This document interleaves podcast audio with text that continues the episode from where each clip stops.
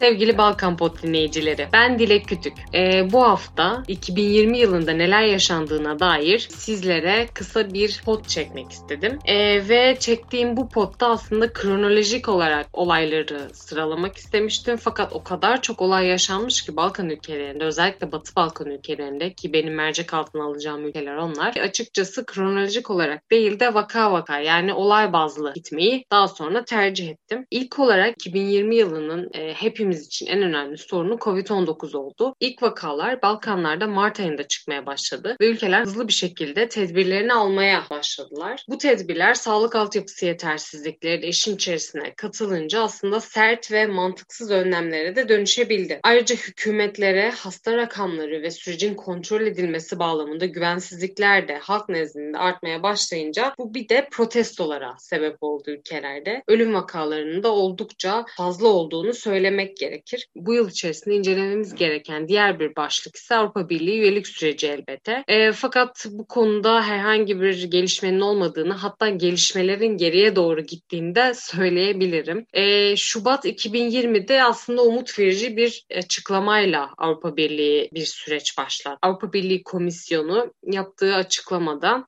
e, Batı Balkan ülkelerinin Avrupa Birliği üyelik sürecinde ödül ve cezalandırma mekanizmasının daha fazla önemseneceği, üye devletlerin genişleme sürecine daha fazla entegre olacağı, siyasi desteklerini ve tavsiyelerini üye olmak isteyen devletlerle paylaşacakları e, ve fundamental rights denilen temel haklar konusundaki ilerlemelere daha fazla önem verecekleri yeni bir süreç başlattıklarını duyurmuştu Avrupa Birliği Komisyonu. Avrupa Birliği genel genişleme sürecini göz önünde bulundurduğumuzda aslında yeni olarak adlandırılacak bir süreç olmadığını söylemek isterim. Fakat hani ödül ve cezalandırma mekanizmalarının tekrar harekete geçirileceği konusu biraz Balkan ülkelerinde heyecana sebep oldu. E, baktığımız zaman bu süreç yani bu umut verilen 2020 yılı e, istenildiği gibi olmadı. Tabii bunda Covid-19'un da önemli bir e, rolünün olduğunu söyleyebiliriz. Çünkü Avrupa Birliği ülkeleri de bu virüsle mücadelede çok çaba harcamak durumunda durumunda kaldı. Bu virüsle mücadelede Avrupa Birliği ülkeleri ciddi sınav vermiş oldu. E, bu nedenle de Avrupa Birliği ülkelerinin çoğu işte Fransa, Hollanda, Avusturya, Almanya gibi ülkeler aslında e, genişleme sürecine çok fazla önem veremedi bu yıl. Hatta belki de en önemli örneği Sırbistan olabilir. Sırbistan herhangi bir fasıl açamadı ve herhangi bir faslı kapatamadı bu yıl 2015 yılı itibariyle değerlendirdiğimizde. Diğer taraftan e, Avrupa Birliği üyelik süreci vetolarla kesintiye uğramış oldu. Fransa bildiğiniz üzere 2019 yılında Arnavutluk ve Kuzey Makedonya'yı e, bu ülkelerin Avrupa Birliği üyelik sürecine hazır olmadığı gerekçesiyle veto etmişti. Mart 2020'de bu veto engeli ortadan kalkmış. Yani yıl sonuna kadar e, müzakere süreçlerine başlanacağı konusunda umutlar yeşermiş.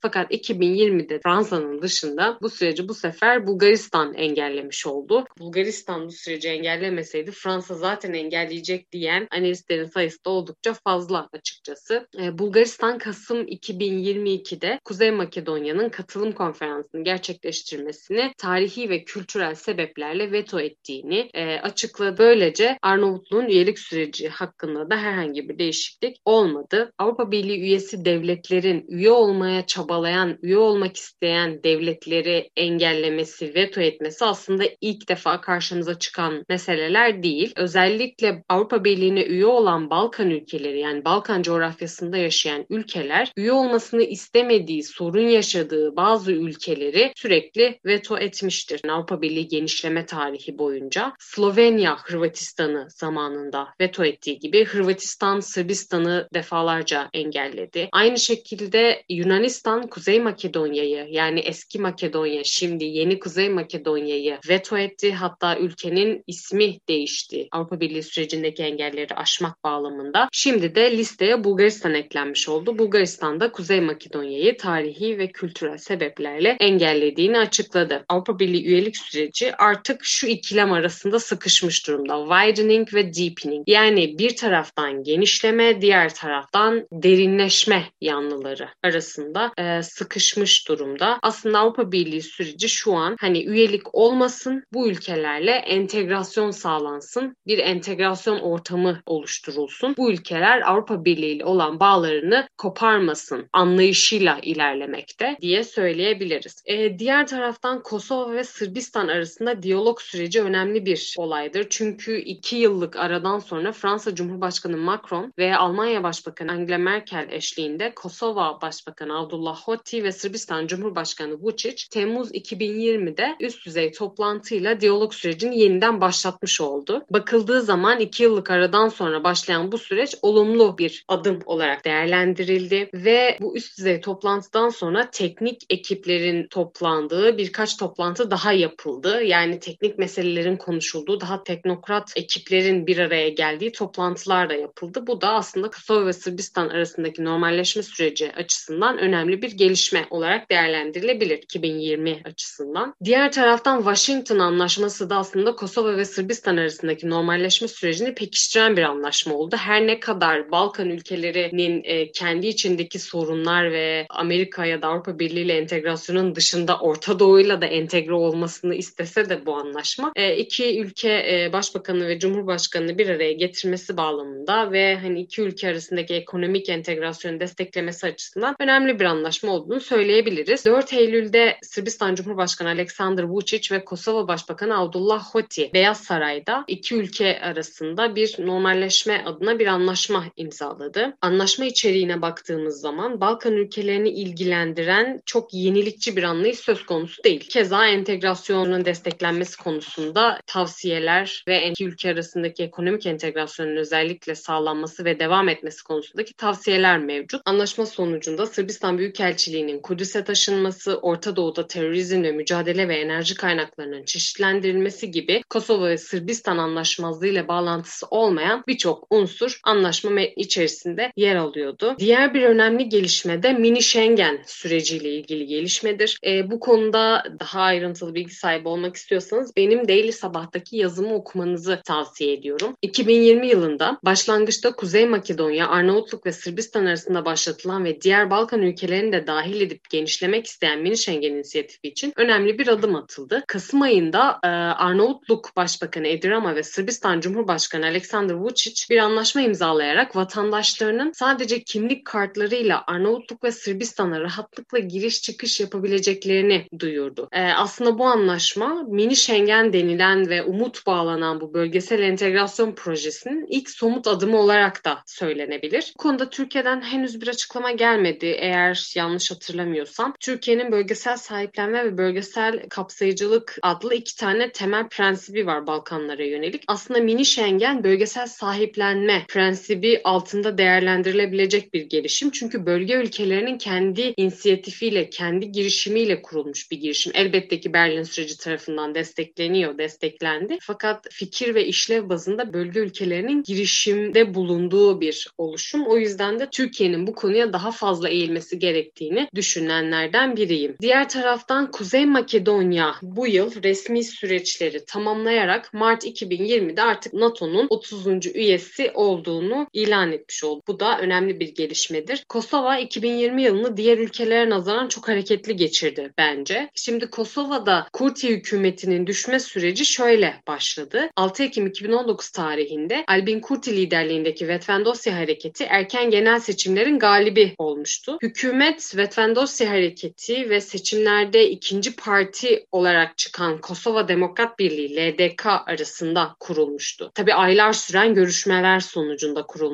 ancak hükümet. 19 Mart 2020 tarihinde yeni kurulan hükümetin ortaklarından olan Kosova Demokratik Birliği yani LDK, Albin Kurti hükümetinden çekildiğini açıkladı. Bu açıklamanın üzerinde 25 Mart'ta da mecliste yapılan güven oylamasında koalisyon ortağı LDK ve muhalefet Kurti'yi yani hükümetin başkanı olan Albin Kurti'yi otoriterlik, koalisyona saygısızlık ve Amerika Birleşik Devletleri ile ilişkileri bozmakla suçlayarak güven oylamasında düşürdü. Ve yeni başbakan Abdullah Hoti oldu ve böylece yeni bir hükümet kuruldu. Tabii Kurti'nin buna itirazları söz konusu oldu vesaire. Bu olaydan birkaç ay sonra Taçi yani Kosova Cumhurbaşkanı Taçi görevi bıraktığını açıkladı. Bunun da nedeni Lahey'de açılan özel bir mahkemenin Taçi'yi savaş suçu iddialarıyla yargılamasıydı. Taçi 5 Kasım'daki istifasının ardından gözaltına alındı ve savaş suçları iddialarıyla yargılanmak üzere kendi isteğiyle ve kendi iradesiyle Hollanda'nın Lahey kentine gitti, götürüldü. Taçi'nin istifasından sonra Meclis Başkanı Viyoş Osmani, Cumhurbaşkanı vekilliğini devraldı ve Kosova hükümetini belli bir süre idare edeceğini ilan etti. 2021 yılında yapılacak erken seçimlerin fitili de ateşlenmiş oldu. Diğer taraftan Arnavutluk'taki protestolar önemlidir. Aslında birçok ülkede protesto olmuştur e, bu yıl. Fakat Arnavutluk'taki protestoların ilk ayağı Mayıs ayında oldu. Devletle işbirliği yapan bir şirket Tiran'daki ulusal tiyatroyu dozerle yıkarak ilk tur protestoların başlamasına sebep oldu. Aralık ayında da 25 yaşındaki yani 20-25 yaşlarındaki bir çocuğun sokağa çıkma yasağının delmesi sonucunda bir polis tarafından vurularak öldürülmesi üzerine de ikinci tur protestolar başlamış oldu. Bu protestoların şiddeti arttıkça İçişleri Bakanı istifa etmek durumunda kaldı. 2020'nin en önemli diğer konusu aslında seçimler. Covid-19'a rağmen Batı Balkan ülkelerinde seçimler devam etti. İlk olarak Sırbistan 21 Haziran'da seçimleri yaptı. Pandemi ortasında yapıldığı için hükümet birçok eleştiriye muhatap olmuş oldu. Fakat Alexander Vučić Covid-19 ile mücadelede başarılı olunduğunu, artık ülkenin normalleşme sürecine girdiğini e, ilan ederek seçimlerin yapılmasında herhangi bir sıkıntı ve sorunun olmadığını beyan etti. Covid-19'a dair birçok önlem ortadan kalkmış oldu. Yani ülkede ciddi bir normalleşme sürecinin yaşandığına dair bir izlenim oluştu. Tüm bu normalleşme hareketlerine rağmen ülkedeki muhalefet adil seçimler için gerekli koşulların olmadığını iddia etti. Bu nedenle de zaten muhalefet partileri seçimlere katılmama kararı aldı. E, bunun üzerine Avrupa Birliği ülkelerinden eleştiri alan Vučić iktidarı muhalefet partilerinin seçimlere katılmama kararından sonra en azından belki bir ihtimal küçük partilerin seçimlerde barajı geçebilmesi için birçok partinin yer alacağı bir meclis oluşabilmesi için ülkedeki seçim barajını %3'e indirdi. Fakat seçimlere katılan muhalefet partileri barajı geçemeyince Vučić'in partisi Sırp İlerlemeci Partisi yani SNS liderliğindeki koalisyon 250 milletvekili parlamentonun dörtte üçüne sahip olmuş oldu. Parlamentoda SNS öncülüğündeki koalisyon, Sırbistan Sosyalist Partisi ve parlamentoya ilk kez giren Sırp Yurtsever İttifak SPAS adlı parti dışında barajı geçen herhangi bir parti olmadığından Vučić'in kararıyla birlikte bu üç oluşum hükümeti birlikte kurmaya karar verdi. Seçimlerden iki hafta sonra başlayan sokağa çıkma yasakları ise ülkede hem muhalefeti hem de gençlerin ağırlıklı olduğu vatandaş kitlesini kızdırmış oldu ve ülkede yeniden protestolar başlamış oldu. Özellikle Almanya son aylarda Sırbistan'ı eleştiren ülkelerden biri. Özellikle demokratik geriye gidişin mercek altında olduğunu ve kendilerini rahatsız ettiği konusunda beyanlar mevcut Almanya tarafından yapılan. Diğer bir seçim Kuzey Makedonya'da gerçekleşti. 15 Temmuz'da yapıldı seçimler ve seçimler sonucunda da Makedonya Sosyal Demokrat Birliği SDSM lideri Zoran Zaev seçimleri çok az bir farkla yani Vumro'yu çok az bir farkla geçerek birinci parti oldu. Seçimlerde birinci parti oldu. 2017'den sonra ikinci kez hükümeti kurma görevini de Cumhurbaşkanı'ndan almış oldu. E, hükümet ülkedeki en büyük Arnavut partisi olan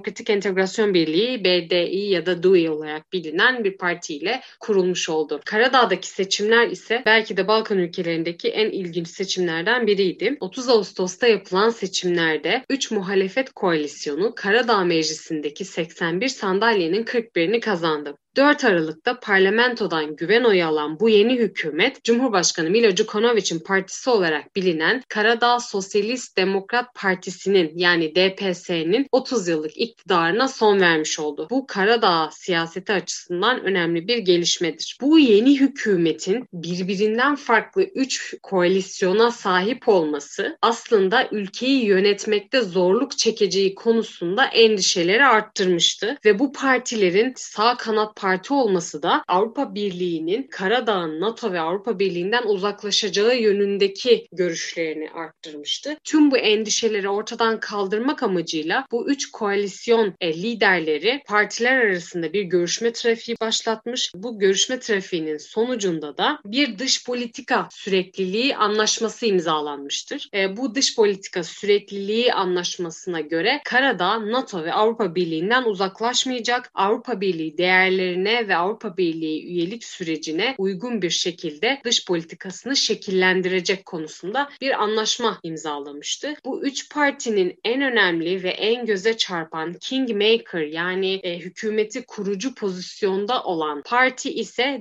Diritan Abazovic'in koalisyon partisidir.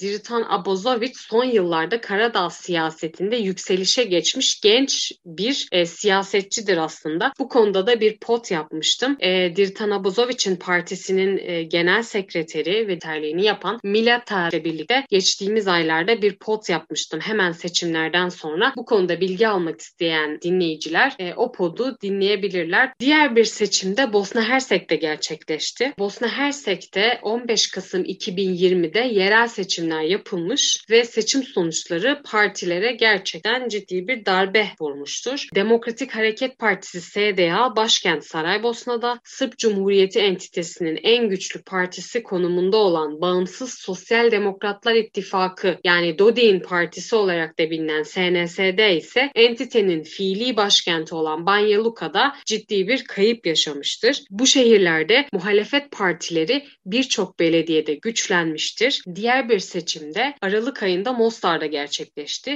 Mostar'da yapılan seçimler aslında uzun zamandır beklenen seçimlerdi. Vatandaşlar 2008'den bu yana ilk kez bir yerel yönetim seçme fırsatı elde etmiş oldu. Mostar'da Boşnak ve Hırvat siyasi partileri arasındaki anlaşmazlıklar nedeniyle yaklaşık 12 yıldır seçimler yapılamıyordu ve ancak 20 Aralık'ta bu seçimler yapılabildi. 12 yıldır yerel yöneticilerini seçme hakkını kullanamayan Mostar'da yaşayanlar, Mostar sakinleri, Bosna Hersek, Hırvat Demokrat Birliği ve SDA'nın seçim kanunu üzerinde anlaşmaya varmasıyla 2004 yılından bu yana aynı kadroyla yönetilen şehrin yöneticilerini seçmek için tekrar sandık başına gitmiş oldu. Merkezi Seçim Komisyonu'nun tespit ettiği usulsüzlükler nedeniyle Mostar'da 6 seçim bölgesinde oyların tekrar sayım işlemi devam ediyor. Henüz net olarak seçim sonuçlarını bilemiyoruz. Umuyoruz ki önümüzdeki günlerde Mostar'da da neler yaşanacağını açık bir şekilde değerlendirebileceğiz. 2020 yılında Kosova'da da birkaç belediyede yerel seçimler